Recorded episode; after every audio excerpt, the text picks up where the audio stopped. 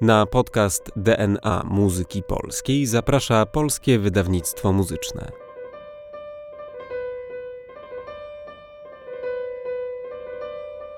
Dzień dobry Państwu w cyklu DNA Muzyki Polskiej. Witam Państwa Mariusz Gradowski. O Józefie Elsnerze rozmawialiśmy już w naszym podcaście kilkukrotnie, ale o jednym szczególnym wycinku jego twórczości jeszcze nie rozmawialiśmy, dlatego cóż, trzeba to nadrobić. Polonezy na cztery ręce. Aby wydobyć to wszystko, co można wydobyć z tego ciekawego tematu, zaprosiłem dzisiaj y, dwójkę specjalistów, którzy znają się na polonezach na cztery ręce Józefa Elsnera, jak mało kto. Y, jest ze mną w studiu Magdalena Bąk. Dzień dobry. I Jerzy Wardenski. Dzień dobry. Nagraliście płytę z polonezami na cztery ręce Józefa Elsnera. Kiedy to było? Przypomnijcie. Dokładnie rok temu weszliśmy do studia Polskiego Radia w Warszawie i nagrywaliśmy przez kilka dni. Natomiast płyta ukazała się pod koniec e, ubiegłego roku. Rozmawiamy w roku 2023, więc y, w roku 2022 to wszystko miało miejsce. Zgadza się. Trudno było tę płytę przygotować? Na razie od tak strony technicznej może zacznijmy. Y, może tak. Najtrudniejsze były kwestie organizacyjne i logistyczne. Jedna rzecz, że trzeba było się przygotować finansowo i organizacyjnie właśnie w tym względzie i to jest chyba zawsze największe wyzwanie dla każdego artysty. A druga rzecz, że chcieliśmy dokonać tych nagrań na klawesynie, y, no i to się zawsze wiąże z ogromną logistyką, bo trzeba znaleźć odpowiedni instrument, zorganizować studio, y, dostarczyć ten instrument, poszukać specjalisty, który pomoże zadbać o odpowiedni strój i o jak najlepsze funkcjonowanie instrumentu podczas nagrań. Oczywiście można powiedzieć, że każdy z nas mógłby to zrobić sam, jednakże podczas Ja nagrań. Bym nie, ja bym nie mógł. tak, ale zwykle klawesyniści wiele rzeczy są w stanie zrobić sami z własnym instrumentem, no bo jest to instrument, który często wymaga jakichś drobnych poprawek i strojenia. Natomiast podczas nagrań trzeba być mocno skoncentrowanym na samym wykonaniu. E, Dlatego strojenie jest dodatkowym obciążeniem, no i mogłoby zabraknąć odpowiedniej koncentracji na tym, co jest najważniejsze w tym momencie. To może jeszcze dopowiedzmy, co to był za instrument? Wykorzystywaliśmy kopię klawesynu francuskiego Pascala Tesquin. Był to instrument dwumanuałowy, wyposażony w rejestry 2x8, 4 oraz lutnia, czyli taki no już y, konkretny koncertowy instrument, no, na którym da się naprawdę sporo ciekawych rzeczy pokazać. I to wszystko na płycie słychać. E, Wcześniej, Magdo, zawahałaś się, e, no, że nagrywaliście na klawesynie. Jak rozumiem, nie musieliście nagrywać na klawesynie, bo te utwory nie są przeznaczone jedynie na klawesyn. Są po prostu napisane na instrument klawiszowy, więc rozumiem, że to był po prostu wasz wybór. Zgadza się. To jest bardzo istotne w kontekście twórczości Elsnera, że jest to taki okres przełomowy, gdzie większość kompozytorów nawet nie dookreśla, na który instrument klawiszowy jest przeznaczona dana kompozycja, albo wręcz piszą, że na klawesyn lub fortepian. No i oczywiście fortepian to jest instrument znany Elsnerowi i też współcześnie chyba jednak Elsner jest bardziej kojarzony z fortepianem. Właśnie dlatego chcieliśmy pokazać, że to nie jest tylko twórczość na fortepian, że to jest twórczość na instrument klawiszowy. W tym względzie od bardzo wielu lat e, wiele zasług jako wykonawczyni i badaczka tej muzyki i jako też muzyki przeznaczonej na klawesyn ma pani profesor Urszula Bartkiewicz której twórczość zarówno ja, jak i Jurek bardzo dobrze znamy, tym bardziej, że Jurek miał przyjemność studiować y, i uczyć się chyba bardzo wiele lat. Nie wiem, myślę, że to jest pole dla wypowiedzi dla ciebie. Tak, tak, oczywiście u pani profesor e, uczyłem się zarówno w szkole drugiego stopnia gry na klawesynie, jak i później e, odbyłem studia licencjackie i magisterskie. No mając też taki spory kontakt właśnie z jej działalnością popularyzacji muzyki polskiej w kontekście wykonania klawesynowego. Nie mogę ukrywać, no to też była motywacja, żeby zwrócić się ku temu aspektowi gry na instrumencie. No a jednocześnie po prostu jest to ciekawe. Dzisiaj tak się przyzwyczailiśmy, że wchodzi pianista do sali, siada do fortepianu i gra. A muzyka, o której tutaj mówimy, jest o tyle ciekawa, że no wchodzi e, wykonawca, no i albo będzie miał fortepian, albo będzie miał klawesyn, mhm. albo będzie miał klawikord. Do każdego z tych instrumentów musi jakoś dostosować środki wykonawcze, tak żeby utwór jak najlepiej zaprezentować. Jest to ogromna wtedy różnorodność w przypadku jednego i tego samego utworu. Tak, to jest fascynujące, jeśli chodzi o muzykę y, klawiszową, jeśli mogę tak ogólnie powiedzieć. Tamtego czasu mówimy o końcu wieku XVIII, początku wieku XIX, o twórczości Józefa Elsnera. Ciekawi mnie, y, skąd zainteresowanie akurat twórczością tego kompozytora? Ja wcześniej łączyłam Elsnera z Chopinem. No tak. Y, I właśnie w swoich koncertach wykorzystywałam te dwa zestawienia jako mistrz i uczeń w repertuarze pieśni i polonezów. Tylko, że to były polonezy solowe i pieśni Chopina, które wykonywałam wraz z sopranistką Pauliną Chorajską ale y, zawsze chciałam grać też na cztery ręce. Jako, że ja mam bardzo długą historię jako pianistka, bo bardzo długo to był mój wiodący instrument, tak naprawdę zainteresowałam się klawesynem ze sprawą Aleksandry Gajeckiej-Antosiowicz, to była moja pierwsza mentorka i nauczycielka, i właściwie to dzięki niej zainteresowałam się tym na studiach. Jest to osoba, która bardzo dużo swojej działalności artystycznej poświęca muzyce współczesnej, ponieważ kształciła się u Elżbiety Chojnackiej. E, no i o, właśnie Aleksandra gra w duecie ze swoją siostrą Hanną na cztery ręce, zarówno na fortepianie, jak i na klawesynie. Stąd gdzieś tam to moje zainteresowanie też szło w tym kierunku, że moja kameralna twórczość wcześniej bardziej koncentrowała się właśnie na akompaniowaniu e, wokalistom i graniu basso continuo, a chciałam trochę bardziej wykazać się jakby nieco solowo w takiej kameralnej grze. Stąd szukałam kogoś, kto chciałby ze mną grać na cztery ręce. I zdecydowałam się w pewnym momencie na to, żeby przyjechać na kursy metodyczne do pani profesor Urszuli Bartkiewicz do Warszawy. No i tam właśnie zapoznałam się z Jurkiem, i tak się zaczęła nasza współpraca w duecie kameralnym na cztery ręce. Zastanawialiśmy się, w które rejony jeszcze się udać, żeby nie grać tylko tak zwanej muzyki dawnej, Padło tu na Elsnera.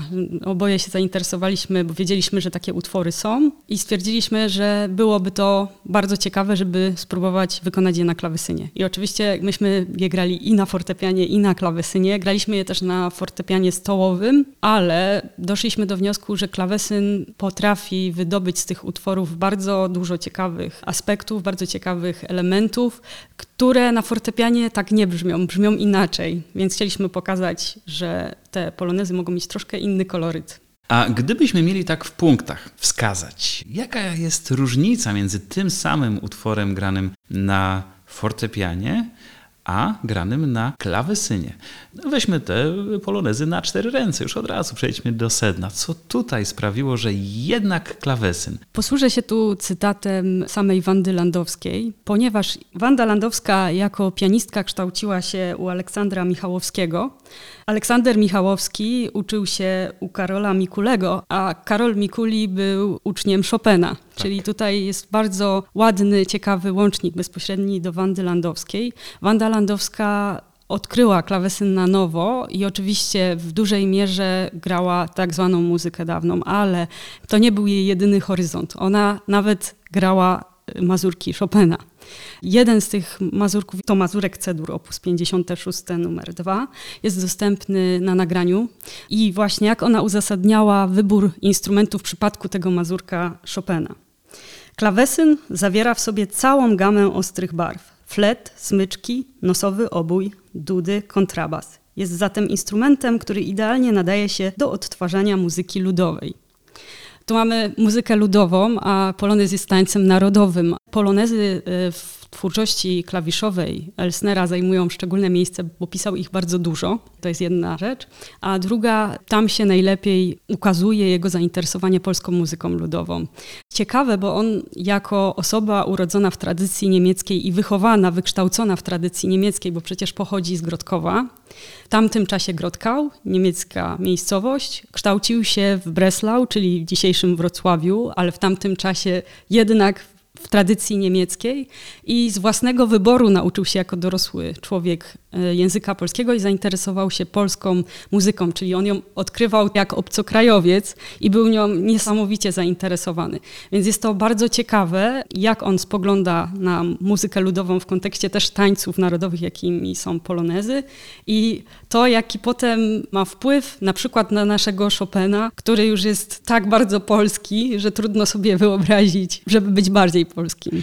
Czyli ta surowość jakaś, Tak. surowość, która łączy się z brzmieniem klawesynu i która może być łącznikiem do wątków z muzyką tradycyjną związanych. Tak, Tak. to rzeczywiście jest coś, co ja usłyszałem w waszej grze, właśnie jakaś taka zadzierzystość, jakaś taka siła, jakaś taka moc. Ale tak na marginesie trzeba też od razu już teraz powiedzieć, że te polonezy Elsnera nie są takie oczywiste, nie są takie bardzo polonezowe, jakbyśmy się spodziewali. Do tego przejdziemy, to zróbmy taki suspens, ale jeszcze, jeszcze, jeszcze ciekaw jestem źródeł. No, jako muzykolog y, to mnie zawsze bardzo ciekawi. Mamy taką dewizę ad fontes, sięgamy do źródeł i ciekaw jestem, skąd wy zaczerpnęliście materiał do nagrania płyty, skąd te polonezy się wzięły w waszych rękach. Jeśli chodzi o źródła, to akurat jest kilka aspektów. Jeden to jest aspekt takich źródeł właśnie wydawnictw z czasów Elsnera, które na szczęście zostały już e, zdigitalizowane i są dostępne e, bądź to w bibliotekach cyfrowych, bądź w takim centralnym serwisie Polona. I obecnie jest też dostępna e, ogólnie taka duża, no, e, duże wydawnictwo poświęcone e, Józefowi Elsnerowi i jego twórczości. Jest to wydanie współczesne, no i To tutaj mowa o, Mamy- o, mamy- pracy, o pracy pod redakcją Jerzego Morawskiego, tak? Zgadza się. Tak, Prze- tak. Wydanej przez Instytut PAN bardzo obszerne opracowanie z dobrym komentarzem. y, świetny materiał dla wykonawcy, bo daje szerokie podejście, bo można i przeczytać bardzo dużo z tego komentarza wynieść i bardzo dobrze są opracowane nuty. Ale to jest taka duża księga, to dom, Tak. domyślam się, że ciężko się stawia na klawesynie, trzeba popracować, żeby przepisać te nuty. A- Ale jest dostępna również w formie elektronicznej, Aha, więc no nie ukrywam, że korzystamy często po prostu z czytników. No, takie czasy. To zresztą jest y, bardzo przydatne, jeśli tylko sprzęt jest naładowany, bo oczywiście kartka papierowa się nie wyładuje. Tak. Natomiast czytnik może i to może utrudnić, ale jeśli ma się dobry sprzęt, to rzeczywiście to bardzo, bardzo y, ułatwia.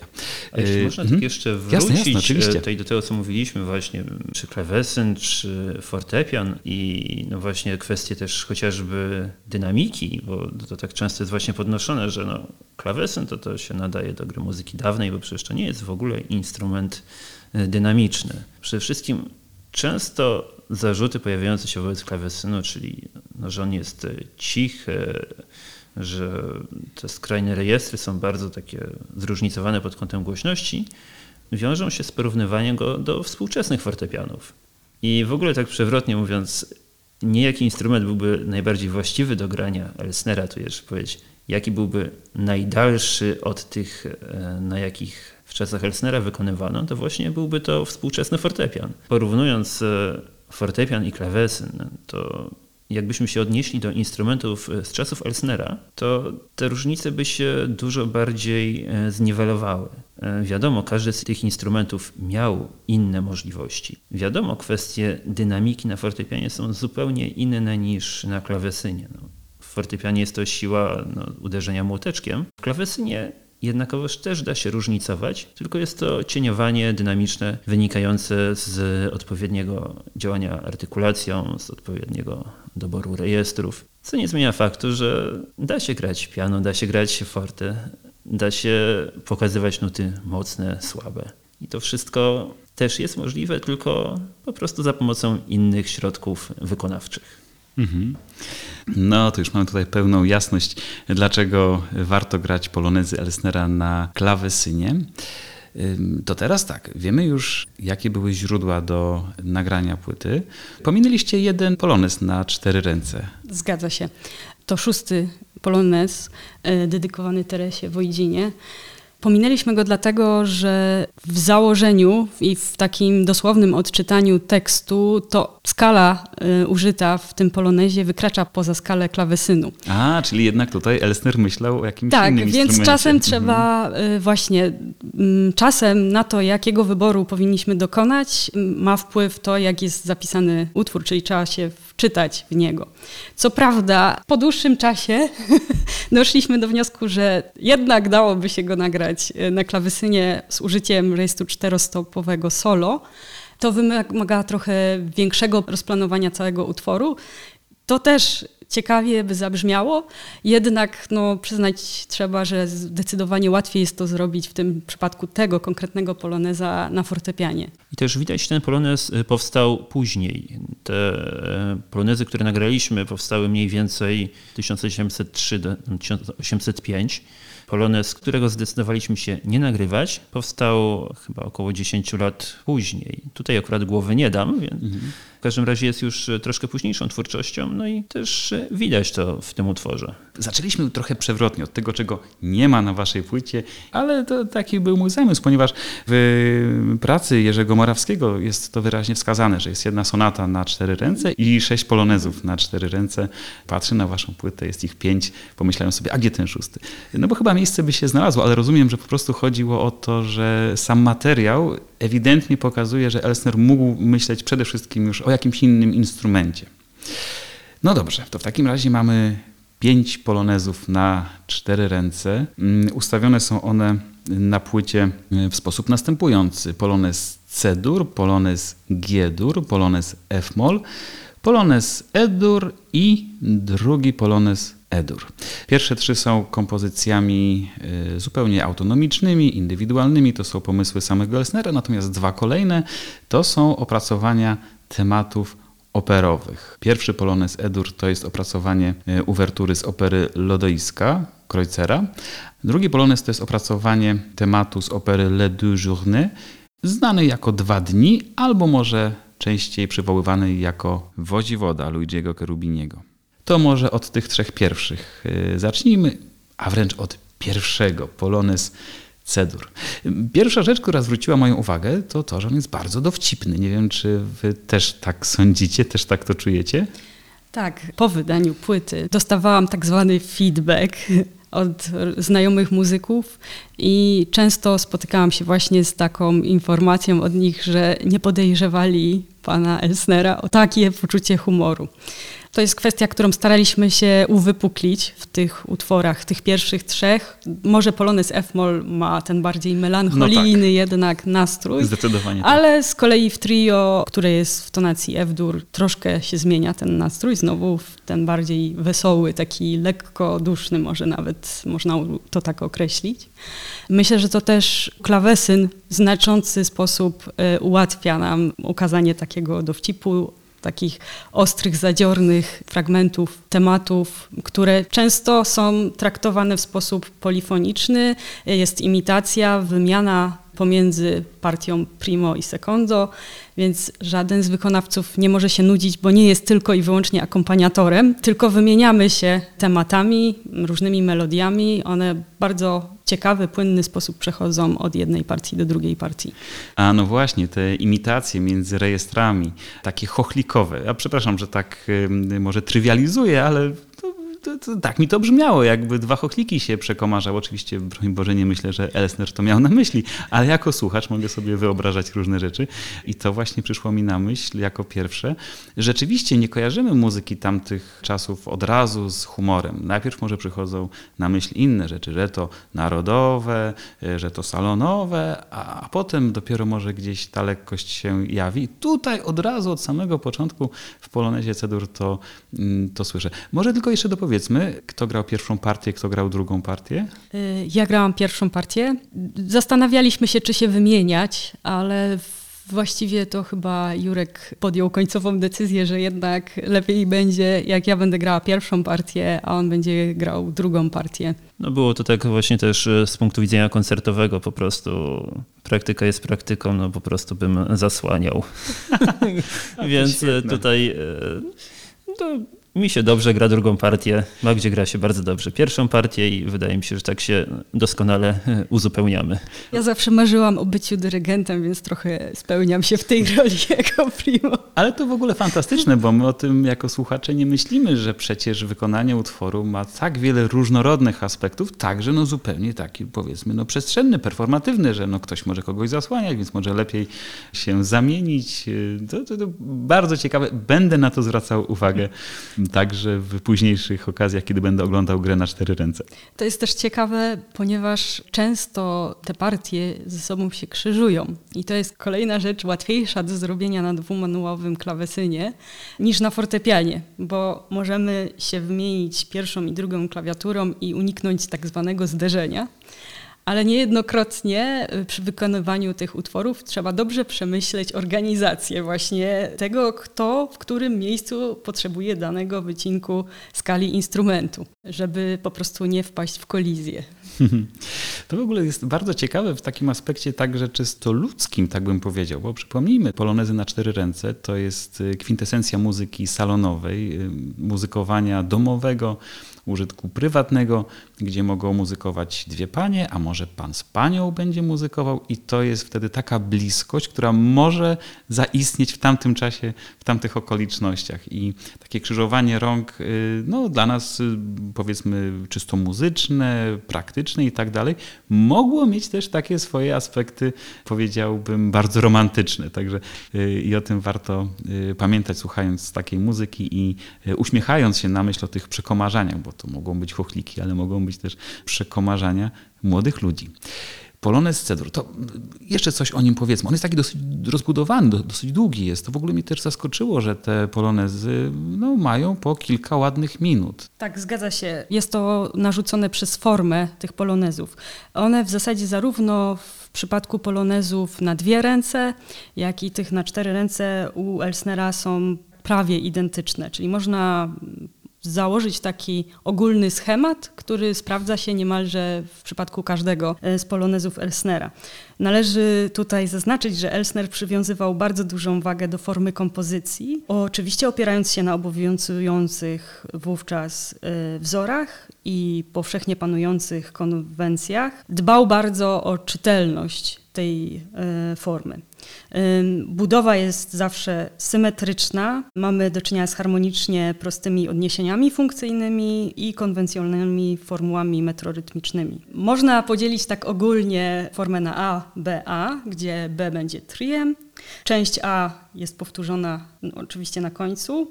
I teraz, jeśli chodzi o budowę części A, to mamy wstęp, później jest temat, znowu środek i powtórzenie tematu, i są repryzy między tym wszystkim i wstęp zawsze też podlega powtórzeniu. Oczywiście przy ostatnim członie A już tych e, powtórek nie ma, nie realizujemy. E, I taka budowa praktycznie dotyczy każdego z tych polonezów co powoduje też, że one są długie z tego powodu. Ale w przypadku klawesynu znowu daje nam to pole do wyobraźni i do wyeksploatowania możliwości instrumentu, bo możemy używać różnych rejestrów, możemy zmienić rejestry, możemy zmienić trochę artykulację, co też wpłynie oczywiście trochę na dynamikę i nowe zastosowanie nowych pomysłów wykonawczych. Komentatorzy tych polonezów, y, profesor Irena Poniatowska, profesor Alina Żurawska-Witkowska, no wskazują, że nie jest to literatura najwyższych lotów, nie są to arcydzieła, że są to nawet y, jeśli chodzi o twórczość samego Józefa Elsnera, że to nie tutaj y, tkwi sedno jego dokonań artystycznych. Natomiast, że są to utwory, które dobrze pokazują praktykę tamtych czasów, to jak wówczas grano, jak wówczas komponowano. Natomiast domyślam się, że wy nagraliście te utwory nie tylko z takiej potrzeby czysto historycznej, że dla was te utwory są czymś więcej. teraz chciałbym was spytać, co skłoniło ciebie Magdo i ciebie Jurku, żebyście sięgnęli po te konkretnie polonezy? Bo ciekawość historyczna to jedno, ale co wy byście wskazali jako ten magnes, który mógłby przyciągnąć słuchacza? One po prostu są, najkrócej mówiąc, ciekawe. Ciekawe, pogodne i ta prostota czasem jest y, też taka zwodnicza, bo mam wrażenie troszkę, że polonezy Elsnera są postrzegane przez pryzmat twórczości Chopina. Czasem mam wrażenie też, że niektórzy wykonawcy próbują grać Elsnera jakby grali Chopina. I tutaj no, Elsner rzeczywiście będzie bardzo tracił, no bo jest to muzyka klasyczna ze wszystkimi tego wadami i zaletami, która jest całkowicie inna przecież od muzyki romantycznej. I stosowanie romantycznych środków wyrazu w tej muzyce po prostu się nie sprawdzi i rzeczywiście może spowodować takie wrażenie, no, że no nie jest to literatura najwyższych lotów. Tak mi się wydaje, że jednak e, zastosowanie tych środków e, wyrazowych, bliższych jednak Elsnerowi, bliższych muzyce, którą możemy określić jako polski klasycyzm, po prostu uwydatnia te ciekawe cechy to na co warto zwrócić uwagę. Osoby, które e, komentowały, słuchały płytę, tak zwracały uwagę właśnie na tą pogodność, e, zwracały uwagę czasem na to, że ten klawesyn właśnie pozwala odróżnić, że jest to jednak zupełnie inna muzyka niż dzieła Chopina. Pojawiły się takie określenia, że przy całej różnorodności tych polonezów ta płyta po prostu jest głęboko uspokajająca. Jak ktoś ma kiepski, depresyjny nastrój, no to najlepiej odpalić płytę, posłuchać i mhm. właśnie ta muzyka Elsnera podnosi na duchu. Ja muszę powiedzieć, że mm, to, co mnie ujmuje w tych utworach, to właśnie taka nieoczywistość polonezowa właśnie. To, co wcześniej zaznaczyłem, że chciałbym do tego przejść i może teraz to jest ten moment. Bo kiedy myślimy o polonezie, to od razu się przypominają te słynne polonezy Ogińskiego, oczywiście Chopina, oczywiście te studniówkowe polonezy. Tutaj dołącza do tego polonez Wojciecha Kilara, czyli coś, co ma bardzo czytelny rytm polonezowy. Natomiast w polonezach Elsnera ten rytm, no właśnie, ja czasami byłem wręcz zaskoczony, że go nie ma, albo on jest tak jakoś głęboko schowany, albo jest y, przykryty jakimś innym pulsem, jakąś inną myślą rytmiczną i czasami tylko Elsner przypomina takim polonezowym zawiasem, taką kadencją polonezową, że to jest polonez, ale często y, skręca w stronę mm, menueta, ta ludowość nie jest taka czysto polska, tak bym powiedział, ale oczywiście co jakiś czas, co jakiś czas jednak podaje, że ten tytuł nie jest przypadkowy. Ciekaw jestem, jak wy czytaliście tę rytmikę polonezową u Elsnera. Wydaje mi się, że to właśnie wrażenie, że polonez nie do końca jest polonezem, może wynikać z tak zwanego y, backgroundu Elsnera, czyli z tego, że podziwiał twórczość Haydna, Mozarta, Beethovena może troszkę mniej, ale jednak najbardziej widoczne są te wpływy mozartowskie i Haydna i że wywodzi się z tej tradycji. Zresztą w Wiedniu też przebywał, czyli to jest takie jakby połączenie albo spojrzenie kogoś z punktu widzenia tradycji wiedeńskiej, tradycji niemieckiej na polską muzykę. I to jest dla mnie ciekawe w tym wszystkim. Myślę, że w utworach, e, które są transkrypcjami, czyli w tych dwóch ostatnich na płycie polonezach, szczególnie widoczne jest myślenie orkiestrowe Elsnera. No bo też e, ta jego twórczość orkiestrowa jest bardziej ceniona nawet przez niego samego. On tej twórczości fortepianowej nie traktował aż tak poważnie. Była to taka poboczna e, twórczość dla niego, aczkolwiek przez wielu badaczy jest postrzegana jako istotna, ponieważ mieści się w tych ramach właśnie klasycznych, późnoklasycznych i pokazuje, że nasza polska pianistyka, tak nazwijmy to umownie, e, nie odbiegała w żaden sposób od tej europejskiej w tamtym czasie. Elsner też wykorzystuje maksymalnie skalę instrumentu jego możliwości, no bo wykorzystuje inny instrument niż jego uczeń Chopin. Więc to jest dla mnie bardzo ciekawe z punktu widzenia wykonawcy. Z jednej strony jest to pewna prostota, właśnie trochę menuetowa, czasami troszkę marszowa. A no właśnie, tak. Bo y, kiedy posłuchamy oryginalnych źródeł inspiracji tych dwóch polonezów, y, które są transkrypcjami, no to dopiero wtedy można sobie uzmysłowić geniusz Elsnera, że był w stanie włożyć w rytm poloneza i w ramy poloneza właśnie ten temat, na przykład z wozi wody. To mnie też bardzo ciekawiło, bo muszę przyznać, powiem kolokwialnie, że mnie po prostu skręcało z ciekawości, żeby sprawdzić oryginał. Jak posłuchałam sobie oryginału, to aż zaśmiałam się w duchu, jakim sprytem wykazał się Elsner, że włożył to w ramy Poloneza właśnie. No i to jest świetny argument za tym, żeby sięgnąć po te nagrania, żeby posłuchać. Ja myślę, że nie wszyscy sobie z tego zdają sprawę, że y, wykorzystanie jakiejś formy, jakiegoś rytmu bardzo determinuje efekt końcowy, a przecież y, oryginały właśnie w tych ostatnich na płycie transkrypcjach y, no, są dalekie od poloneza, tak byśmy powiedzieli. Ale, ale, to do tego jeszcze wrócimy. Y, może przeskoczmy przez poloneza G-dur, chyba, że bardzo byście chcieli do niego wrócić, to do niego wrócimy, ale ciekawi mnie polonez F-moll, ponieważ gdyby ktoś chciał zestawić Elsnera z Chopinem, mistrza z uczniem, to wydaje mi się, że to jest bardzo ciekawe miejsce, no z racji właśnie na minorowy nastrój, na pewną nostalgiczność tej kompozycji. Wydaje mi się, że to jest taki dosyć silny łącznik pokazujący, co ci dwaj ludzie mieli ze sobą wspólnego także muzycznie.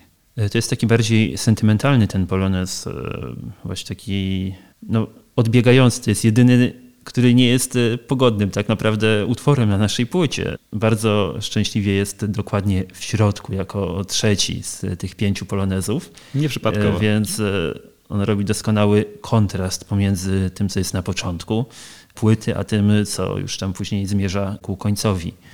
Tutaj bardzo pięknie po prostu przenikają te tematy przekazywane właśnie z primo do secundo pomiędzy partiami i to też tworzy nastrój zadumy, ale nie bez pazura, bo u Elsnera jednak e, charakter mi on coś tak kojarzy troszkę, to już patrząc bardziej też e, całościowo mm, na twórczość, że to jednak było jeszcze blisko tego chwili świetności Polski, kiedy jeszcze nie była pod zaborami i jeszcze no tak jakby troszkę wybrzmiewa ta taka powiedzmy duma e, dużego kraju. No i tej w tym minerowym polonezie ona już tak właśnie no troszkę widać, że to nie poszło w tą stronę, co trzeba. E, zresztą sam Elsner był też zaangażowany później w budowanie kultury, też w działalność e, nawet polityczną.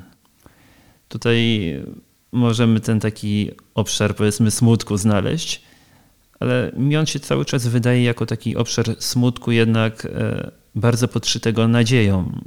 Tutaj w części trio to zdecydowanie widać ten całkiem inny charakter. Też e, dobre efekty, takie bardzo wyraźne i no, nawiązujące do tradycji takiej ludowej. To bardzo duża rozpiętość pomiędzy partią primo i secundo, które tam daje jakieś takie właśnie niższe nuty, mogące się kojarzyć e, z tymi instrumentami, o których też Wanda Landowska mówiła. E, I wysoko umieszczone, pogodne wejście y, tematu. Ja bym dodała w przypadku Poloneza F-moll, że warto zwrócić uwagę na te przejścia imitacyjne, które tu są najbardziej wyraźne. Y, ciągłe wymienianie się tematem między jednym a drugim wykonawcą, y, a z kolei w części trio są takie sekstole, które płynnie przechodzą z jednej partii do drugiej partii. Warto też dodać, że ta to trio jest w tonacji F-dur, czyli najpierw mamy bardzo melancholijny, ale taki trochę romantyczny też nastrój tej, tych tematów w pierwszej części molowej, a w trio e, przejście do bardziej wesołego, takiego sielankowego nastroju i charakteru. Tak, to jest bez wątpienia utwór, po który warto sięgnąć. I ja myślę, że gdybym miał wskazać jeden utwór z tej płyty, jeden z polonezów na cztery ręce Józefa Elsnera, to chyba bym wskazał właśnie Polonez F-moll. Tak przekornie, bo cała reszta jest rzeczywiście znacznie żywsza, zupełnie inna, ale właśnie jest w nim coś takiego szczególnego. Może właśnie wynika to z tego, że stąd najbliżej do Chopina, tak bym powiedział. A my jednak mimo wszystko gdzieś szukamy tej, tej relacji i jak już byśmy ją poznali, jeśli Państwo nie znają polonezów na cztery ręce, Elsnera, to y, zaspokoiwszy ciekawość, y, jak ma się ta twórczość do twórczości Chopina, no to potem można już poznawać te kolejne rzeczy znacznie dalsze, no bo wcześniejsze, bo z zupełnie innych czasów wypływające. Jeszcze jednym atutem poloneza F-moll jest moim zdaniem to, że jest najbardziej intymny ze wszystkich polonezów na cztery ręce. Dwa pierwsze, Cedur i Giedur, są takie masywne, muskularne, tak bym powiedział. Tutaj aż y, pachną takie nieheblowane deski jakiejś podłogi, na której się tańczy. No już zostawmy tę metaforę, niech tak będzie. Y, dwa kolejne są bardzo orkiestrowe. Są takie masywne, ale w innym sensie.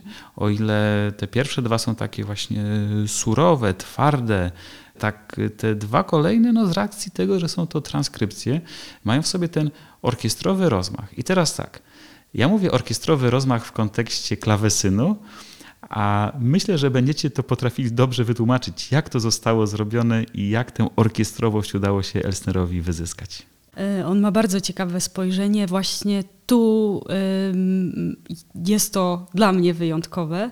Myślę, że jego doświadczenie właśnie w twórczości orkiestrowej, doświadczenie też jako skrzypka jako wykonawcy, jako koncertmistrza, e, jako, no powiedzmy, on nie był aż tak e, świetnym i biegłym pianistą czy klawesynistą jak skrzypkiem. Ale przeniesienie orkiestry do transkrypcji na instrument klawiszowy wychodzi mu wspaniale, wyśmienicie wręcz, ponieważ wykorzystuje pełną skalę instrumentu. W przypadku polonezów na cztery ręce to jeszcze jest to wzmocnione tym, że mamy do dyspozycji dwóch wykonawców, Zatem można jeszcze bardziej wykorzystać tą skalę pełną instrumentu, niezależnie czy to będzie klawesyn, czy fortepian, czy klawikord. Poza tym korzysta z ciekawych środków. Jest bardzo dużo tremol, jest dużo akordowych elementów, właśnie też jest dużo takiej wymiany pomiędzy e, poszczególnymi, e, poszczególnymi wykonawcami. I to powoduje, że mamy do czynienia z dużym, masywnym brzmieniem, które się też kontrastuje z drobnymi, takimi delikatnymi, dowcipnymi, przenikliwymi e, motywami, które się pojawiają. Tryle też powodują takie budowanie y, trochę tremolowe, trochę trylowe, napięcia i dynamiki. No i te dwa ostatnie, ostatnie na płycie polonezy, które będące trans, transkrypcjami, myślę, że najpełniej ukazują możliwości instrumentów w tamtym czasie i dają najwięcej takiego takiej frajdy z gry dla wykonawcy, ale myślę, że też dużo entuzjazmu e, znajdują u słuchaczy. Też dlaczego tak ustawiliśmy te polonezy? Oczywiście one w takiej kolejności są też przez kompozytora ułożone, bo te pierwsze trzy autorskie powstały najpierw, transkrypcje później, ale to też wspaniale buduje napięcie. C-dur jest bardzo pogodny, G-dur może jeszcze bardziej, później mamy trochę melancholii, a potem jest taki ogień i iskry z instrumentu, które się wydobywają. To się też świetnie sprawdza po prostu podczas koncertów na żywo, bo na początku można się rozmarzyć i zrelaksować, a później pod sam koniec jest się rażonym prądem. Użyję takiego sformułowania. I najczęściej publiczność entuzjastycznie właśnie na, na taką kolejność reaguje i podoba się y, właśnie ten zestaw środków użytych przez Elsnera w tych orkiestrowych, w orkiestrowych transkrypcjach. Świetnie operuje po prostu tutaj środkami wykonawczymi w tych transkrypcjach i faktycznie muszę przyznać, że nie można nie próbować szukać orkiestry w klawesynie lub fortepianie, kiedy się to gra i kiedy się tego słucha. A jeszcze śpiewność, bo opera, no oczywiście, musi się kojarzyć ze śpiewnością. I podejrzewam, że część e, melomanów, e, kiedy zapytamy ich o śpiewność, to klawesyn nie będzie pierwszym instrumentem, który przyjdzie im na myśl. Ale jak rozumiem, e, wy stwierdzicie, że to nie, to nieprawda. Słuchajcie klawesynu dla jego śpiewności i w polonezach Elsnera ta śpiewność jest świetnie pokazana. E, wydaje mi się, że to jest kwestia e, zastosowanych właśnie takich chwytliwych melodii, fraz, które po prostu da się zamknąć na klawesynie. Jakbyśmy wzięli no, inny utwór, który już bardziej był pisany tak konkretnie pod fortepian, to pewnie nie uzyskalibyśmy tego efektu. Tutaj jednak te dzieła Elsnera bardzo dobrze się sprawdzają. Frazowanie, przekazywanie tych e, motywów, tematów pomiędzy głosami, no i ten taki mityczny, krótki dźwięk klawesynu jednak okazuje się wystarczająco długi, żeby to zabrzmiało, żeby udało się kształtować napięcie nawet e, na przestrzeni kilku taktów. Troszkę no po prostu inna śpiewność, no bo nie ukrywajmy, to są fortepian, klawesyn, klawikord, no to są różne instrumenty. Dla każdego z tych instrumentów śpiewność po prostu będzie inna, co nie znaczy, że na którymś z nich jej nie będzie. Więcej jest w partii sekunda takiego typowo właśnie fragmentów akompaniamentu, gdzie no po prostu do tej melodii granej przez, e, tej przez Magdę właśnie no musi dojść ten element orkiestrowy. No i to pomimo, że no przecież klawesyn nie jest dynamiczny, to jednak trzeba uważać, żeby nie przyłupać akordem, no bo... A jednak. tak, tak, tak. To nie tylko przy fortepianie, w klawesynie dokładnie tak samo można e, zagłuszyć e, po prostu właśnie jednak uzyskując ten efekt naprawdę no, zbyt głośnego akompaniamentu. Hmm. Więc trzeba się pilnować tak samo, jeśli nie nawet bardziej. Powiem, że niejednokrotnie musiałam właśnie Jurkowi przypominać o tym, że nie słychać mnie, za, za głośne są kontrabasy i kotły, troszeczkę ciszej. No tak, i to już nie wina Elsnera tak. napisał, przetranskrybował bardzo dobrze. Profesor Irena Poniatowska zwraca uwagę na to, że w tamtych czasach, na przełomie XVIII i XIX wieku, takie transkrypcje służyły mm, jako odpowiednik dzisiejszych nagrań de facto, taka popularyzacja utworów. No, nie można było pójść na koncert y, orkiestry w jakimś momencie albo na przedstawienie operowe, ale można było posłuchać transkrypcji tych melodii, które się miało ochotę usłyszeć. Y, ale w tym przypadku jest to o tyle zwolnicze, że Elsner pokazuje je właśnie w tych polonezowych opracowaniach to jest może też wyraz jego poczucia humoru, no e, które niejednokrotnie się nam tutaj w tych kompozycjach jego e, przejawia. Także jest to też ciekawy aspekt. Zresztą ta kwestia tworzenia transkrypcji utworów operowych nie dotyczy tylko tutaj Elsnera, ale niejednokrotnie kompozytorzy sami tworzyli transkrypcje własnych oper na instrumenty klawiszowe po to, żeby właśnie można było je grać sobie w domu i przyjemnie spędzać czas. Czy jest szansa na to, że te utwory się spopularyzują, że wejdą do programu szkół, że, że będą po nie sięgali nauczyciele, uczniowie? Jak sądzicie? Ja jestem również pedagogiem od już kilkunastu lat e, i uważam, że są to zdecydowanie kompozycje, na które warto zwrócić uwagę. Myślę, że mm, nad Częścią z nich można próbować rozpoczynać e, pracę z zdolnymi uczniami pod koniec pierwszego stopnia. Aha, czyli one są już na takim poziomie dosyć Myślę, że wczesnym. pierwsze trzy w przypadku zdolnych, pracowitych uczniów są możliwe do zrealizowania przy odpowiednim nakładzie pracy. Natomiast warto sięgać na pewno w drugim stopniu, bo jednak dla pianisty Często w naszym kształceniu jest mało możliwości kameralnego grania, a jest to bardzo istotne w toku pracy dydaktycznej, w toku nauki dla każdego muzyka. O ile smyczkowcy i instrumenty tak zwane orkiestrowe mają mnóstwo możliwości, tak. żeby w trakcie pierwszego i drugiego stopnia próbować swoich sił właśnie w muzykowaniu orkiestrowym, kameralnym, o tyle pianiści mają ich tyle co na lekarstwo. Więc uważam, że to jest świetny materiał do wykorzystania, właśnie żeby troszkę też zapoznać uczniów z tym, co było przed Chopinem i może ich to inaczej zainspiruje też do grania naszej muzyki romantycznej. Takie jest też i moje wrażenie, żeby docenić Chopina, warto sięgnąć do tego, który go ukształtował, a później okaże się, że właściwie słuchając Lesnera możemy o Chopinie zapomnieć, bo po prostu same kompozycje Lesnera są na tyle udane, na tyle wartościowe, że można im poświęcić czas, e, w nich się zakochać i niekoniecznie przez tę chwilę myśleć o Fryderyku Chopinie.